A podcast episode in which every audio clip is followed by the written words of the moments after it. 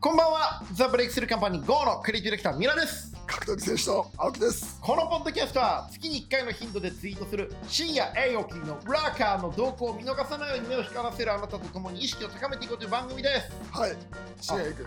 あさ は、深夜栄養金の裏側赤さもう青木真也とあんま変わんないよないなんかこう、あの、触れるほどじゃねえけど、ムカつくなとか、いじってやろうっていうことをそっちでやる。はいはいはいは青木さん最近ムカついたのは何ですか最近ムカつくことあんまないですね。本当ですか、はい青木正也ももう別にどうでもい青いし木雅也はもう楽しんでワクワクしましたああね。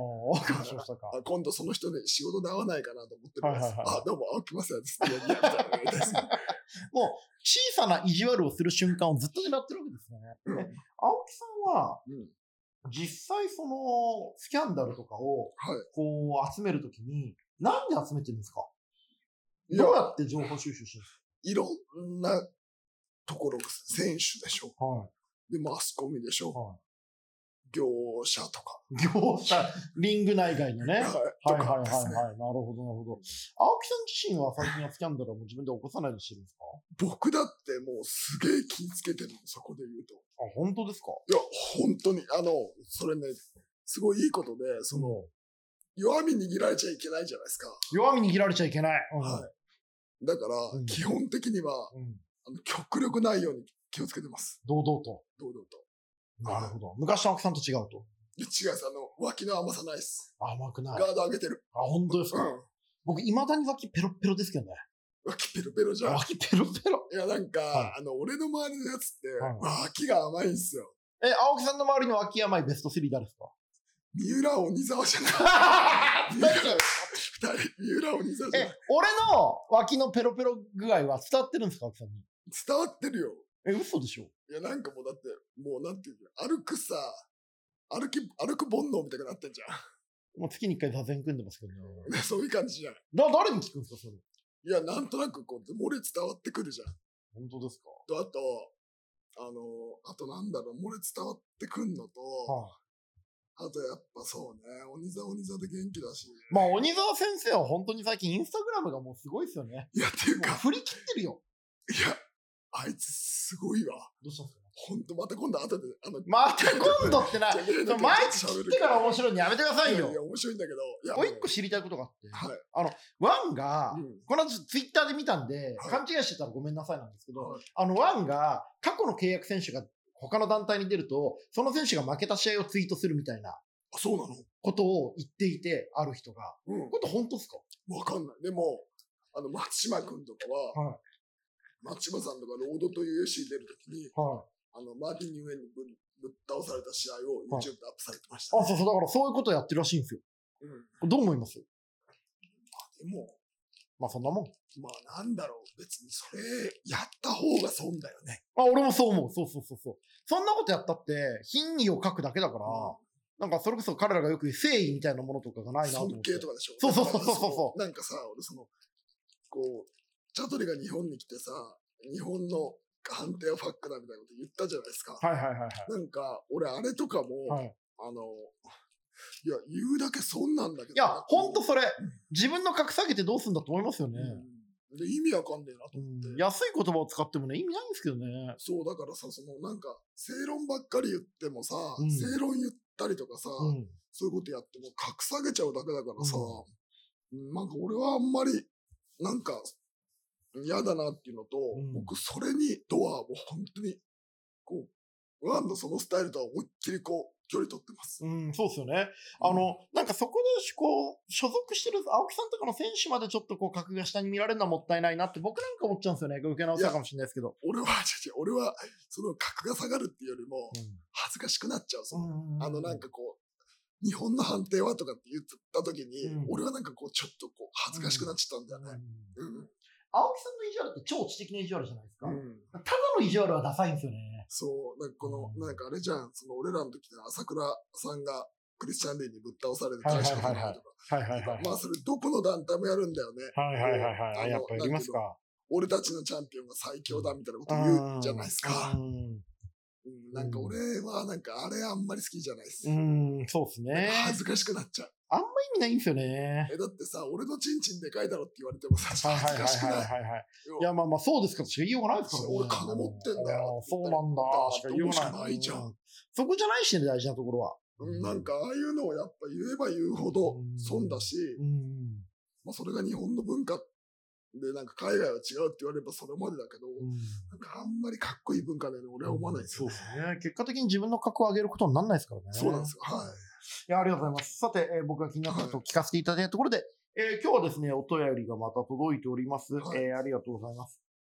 ラジオネーム、小池康アイラバーズさん、また来てました。ありがとうございます。青木さん、三浦さん、こんにちは。普段お二人が様々なメディアでご活躍されているのを目撃しますが、お二人がメディアからの出演オファーを受けたとき、そのオファーを受ける理由、あるいは断る理由は何なのでしょうか受ける理由は、はい基本的にはなんかいい仕事できるなと思えば受けるし、うん。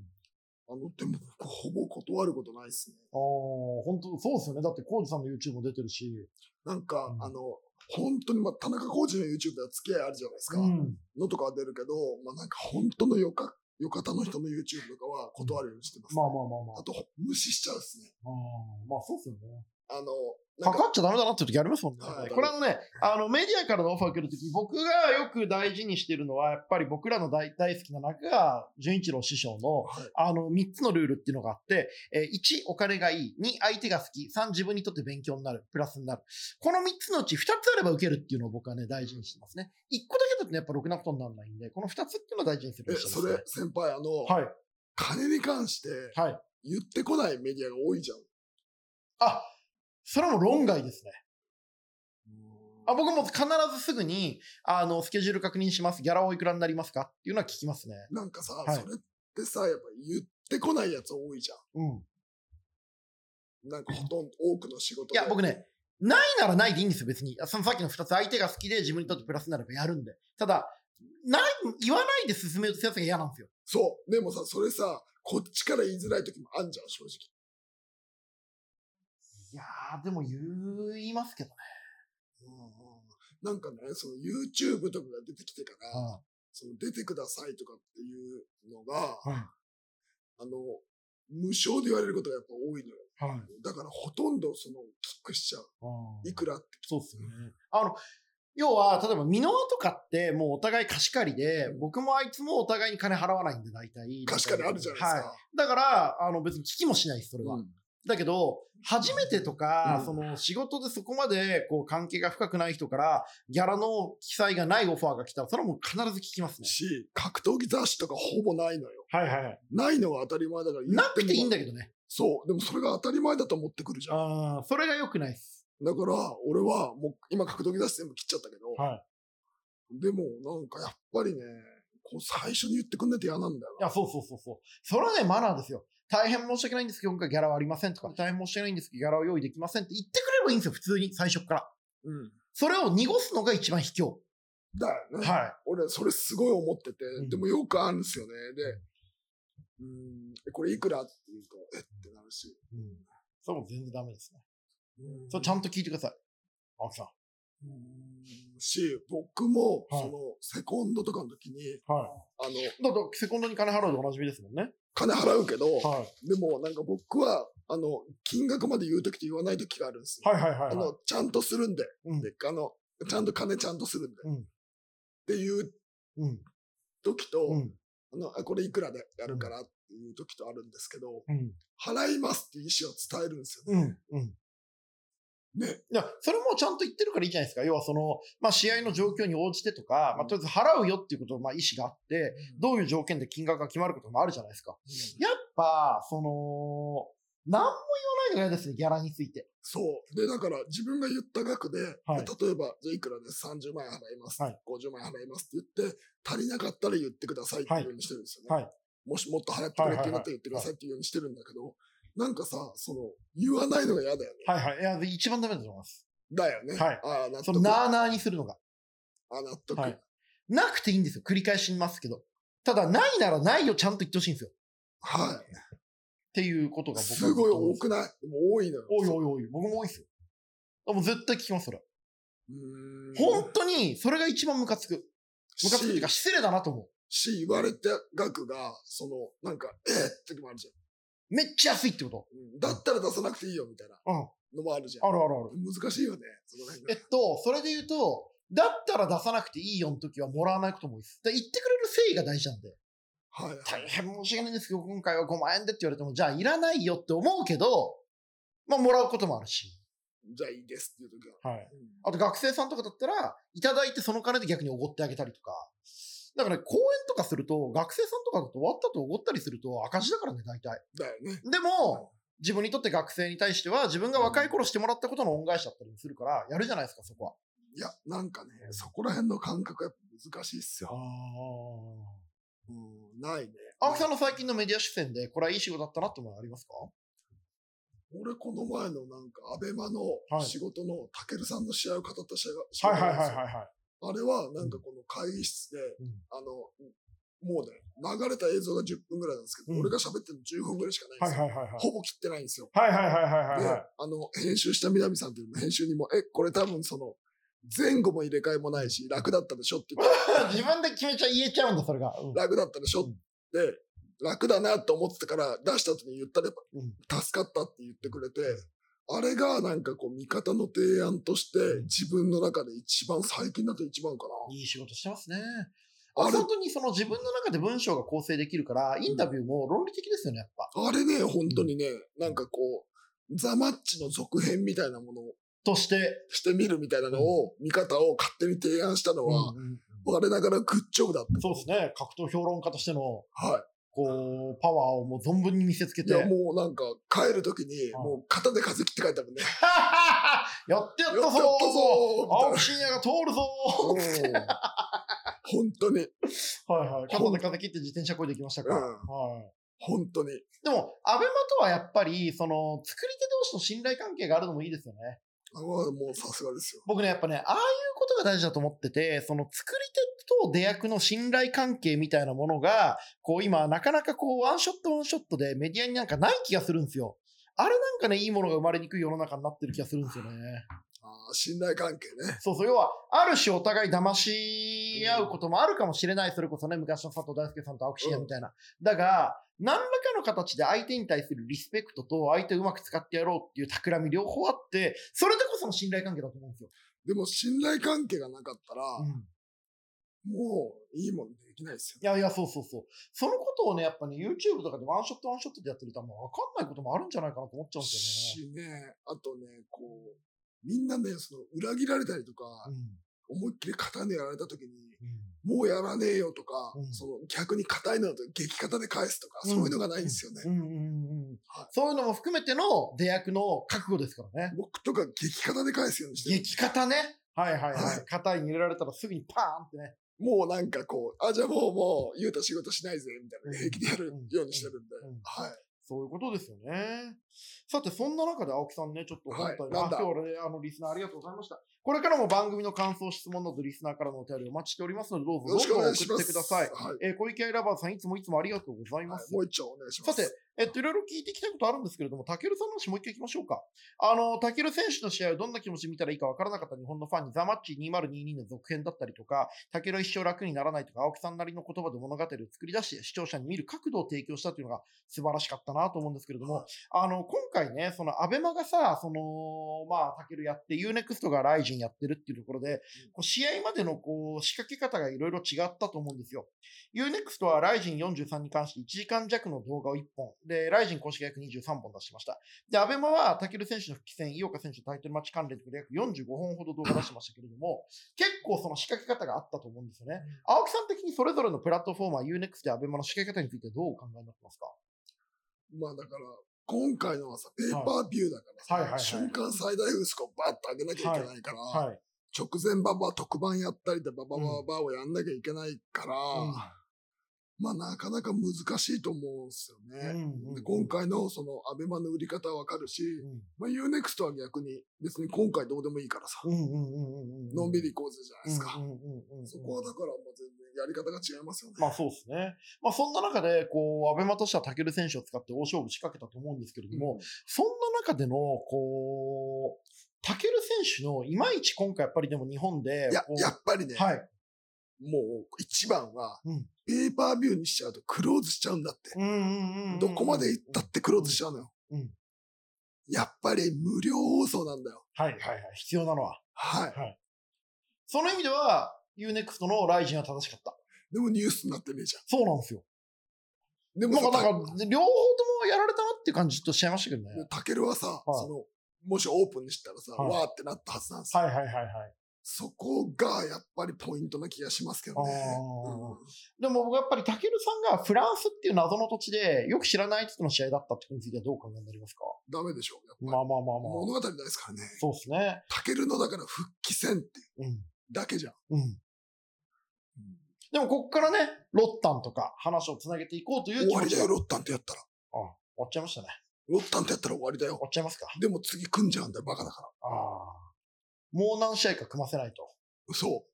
と思わない。まあまあそう思いますよ。だから、まあ言い方あれですけど、まあワンってそういうのわかんないところじゃん。プロレスリングわかんないから。うーん。まあ逆に相手がいないっていう説もありますよね。あるよ、いっぱい。バンバヤックだっているし、スーパーレックだっているし、要は世界的に有名な選手いっぱいいるじゃん。はい。そこら辺と絡めたりとかすれば、面うんしか白もそいとの思うんだけど。相手をちゃんとフューチャーして、タケルと試合することで相手も輝きますからね、本て当かはむしろ相手、世界的には相手の方が有名な選手が多いんだから、そこら辺で行ったり来たりして、要はロードトゥロッタンにすればいいんだけど、うん。うん。まあ、あの、ね、プロレス教えてわかんないかまあそうですはね。そこのこう、文脈の作り方をら。プロレね、スわかんないから。塩の鳥羽さんあたりに教えてもらうといいんでしょうけどね。あうんーあの、YouTube の ね、やり方とか。はいはいはいはい。はいはい面白おかしくやれたらいいんですけいどやね。いや、でも、本当にわかんないと思う、そこら辺が。うんああ、そうですすぐか。借り取っちゃうから、ああ、もう我慢ができなくなっちゃ我う慢んができないですよね。これ、青木さんがプロデューサーだったら、たけるさんどうしますいや、だから AV と一緒っす。お、どういうことですか要は、タケルが、例えば、オープンフィンガーやるとか、はい、はい。ワンでオープンフィンガーのムエタイのルールやると、要はそれって要はパイパンみたいなもんなんですよ。だってごめんごめんごめん。もうちょいもうちょい、要はもうちょいください。すごいわかりやすく言うと、は最初に AV 女優ってデビューした時って毛生えてるデビューするじゃないですか。いや。知らないよ。いや、大体。生えでてもるさ、のよくさ、パイパンものとかあるじゃん。はいそれはさ、なんかこう、途中でさ、パイパンものにするときにパイパンにしてやればさ、はい要は一個作品がこ、そうれで話が深まりますよね。そうんう。だから、あの、それと一緒で、うんオープンフィンガーのムエタイをケージでやるとか、うん誰々とやるみたいなものうをん何個かやって持たせた方がいいと思うんだよね。うんうんうんうんうんうんうん。俺は。ストーリーを作るためにはね。はいは。はいいはいはいはいで。それをこう、むき出しにしちゃうところに、まあ今のコじゃンあテンすツのぐ行っちゃうんですよ。はいはいはいはい。じゃなくて、行く行かないでちょっとグダグダしてもらって、ぐだぐだしてもらって、で、ちょっと拗ねてもらったりしはて、い。行けばいいんですよね。ああ。あ、あの、たけるさんってなんか明るい主人公気質に見えてますけど、実際はすごいネクラな主人公のライバルキャラですよね。そう。だし、んあの、何か自分でこう、何がすげえって、今回もタケルはうん一回も味方の提案を自分でしてないから。ああ、そうですね。周りにいじってもらうのを待ってる。そう、周りが提案してこうやって見るんですよっていうのを待ってるんで、うんまあ、めちゃくちゃ花のあるキックボクシングが強い人です。うんうんうんうん。うんだその意味では、ファイター、レスラーとは、そう、その意味では、こううん平田樹とかとは、と同じ種類だとちょ思っとうんですよ。似てるかもしそれう、ない。花はあうる。で、まあ、平田は格闘技が弱いっていうのがたまに傷なんだけど。平田の話する意味ありました今。はええはい言いたかったんですよ。い。まあそれは平田とそうとして健が似てる構造が似てるよっていうねまあそういう構。造はでい。味方の提案をやっぱしてくれないっていうのは、うんでもこう、ずーっとこう誰かが解釈しなきゃいけない。うんあの、解釈をつけていかなきゃいけないんですよね。うんだからそこで言うとやっぱり、那須川天心っていうのはやっぱ優れてるっすよね。まあそうですね味。方の提案を自分の言葉でね。うんうんあ、だから、それで言うとやっぱり、昔で言うところの夢枕バクとか村松智美とか、まあもしくはジャン斎藤もそうかもしれませんけど、まあでもやっぱ格落ちんなジャンサイトまあまあまうあん、ただその格闘家の見方をこう解説する人がいない時代ですよね。うんで、みんながみんな自分で語っちゃうから。でも佐藤大輔だったんだろうけど、それも今は提案できてないから、し、まあまあ、佐藤さんはね、やっぱりその立ち技全く興味ないですしね。あの、MMA ですら見方を今提案できてるかっていうと微妙じゃん。んだからその、なんていうんだね、やっぱそこで言うとやっぱ那須川天心は天才だったんだよなああ、まあ、それができてますから天ね。才だったんだだかよなら、自分が踊り子でその台本もかけちゃうっていうのが青木真也と、まあ、那須川天心とか、そのあたりですよね。うんやっぱ天才だったんだなと思いますよね。で、その、なんかね、これ、タケルに関して思ったのは、うんあ、やっぱり、那須川天心との差を見せつけられたね。ああ、そうですか。さのを俺は思っちゃった。あ、やっぱな、菅天心ですごかったんだ。うんうんうん。なんだかんだ。だでさ、うんあの、失礼だけどさ、あの、アマゾンプライムのさ、うんあの、ボクシングとかでもさ、こう、別にブロードウェイで倒さない試合だけどさ、うん話題にしちゃうじゃん。まあまあ、そうですね。見てる数が多いっていうのもあるけど、うんやっぱそれは、うんすげえっすって思った。うんうん素直にね。うんだから、やっぱり、ある意味で言うと、青木さんがおっしゃってた、その、なんだっけ、えっと、ザ・マッチの続きっていうのはまさにそれでうん、天心たけるによって、たけるを見ることで天心の面白さが増すっていう構造もまだあるわけですよね。タケルを見ることによって天使の杉ささが浮き彫りになるっていうのもあって、うんやっぱ面白かったですね。でうんもこんな見方してんの俺ぐらいですね。まあ、青木さんくらいでしょうね。はい。他になんかこう、自分で語れてるこう格闘家っているんですかね文脈作れてる人。少ない、いないんじゃないいないよな。なんかこう、文学として、うんまあなんかこう、なんていうの、文学として見れてる人いないですよね。うんこう、みんななんかこう、なんていうの、こう、大麻みたいな格闘技ですよね。その時タイマーみたいな格闘技なんでしたっけ薬というか、プハーみたいな。急になめだるまの話するじゃないですか。いや、ちょ、井岡の話したかったああ、そっちか、ごめんなさい。はいはい。やっぱ青木さん、教養がありますね。な。どういうことんやっぱ、いろんな話をこう詰め込んできてね、短い情報量の中に。井岡のやつ面白かったじゃん。ああ。あれやっぱ、僕、ボクシングに全く興味ないんで、アンテナ立たないんですよ。